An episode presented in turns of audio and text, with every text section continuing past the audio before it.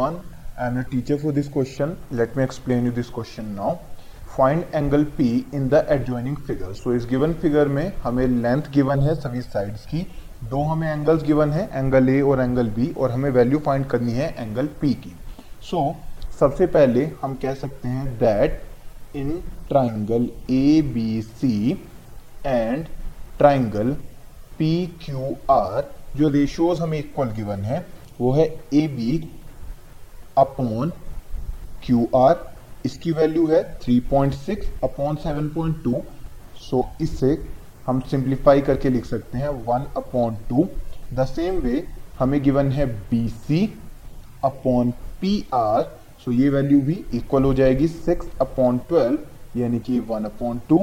And lastly हमें given है A C upon P Q so ये भी इक्वल है three root three upon six root three के तो ये इक्वल हो जाएगा वन अपॉन टू के।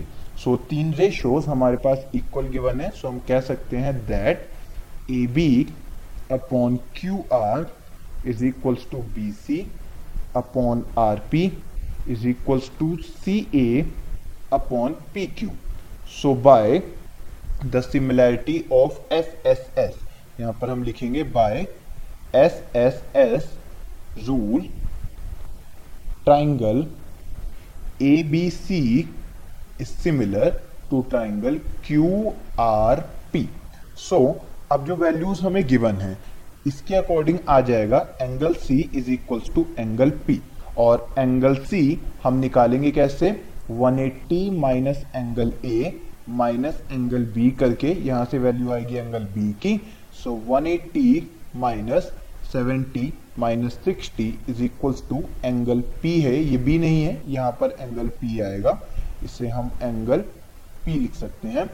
सो so, फाइनली हमें आंसर मिल जाएगा that angle P is equals to 50 degree I hope you understood the explanation thank you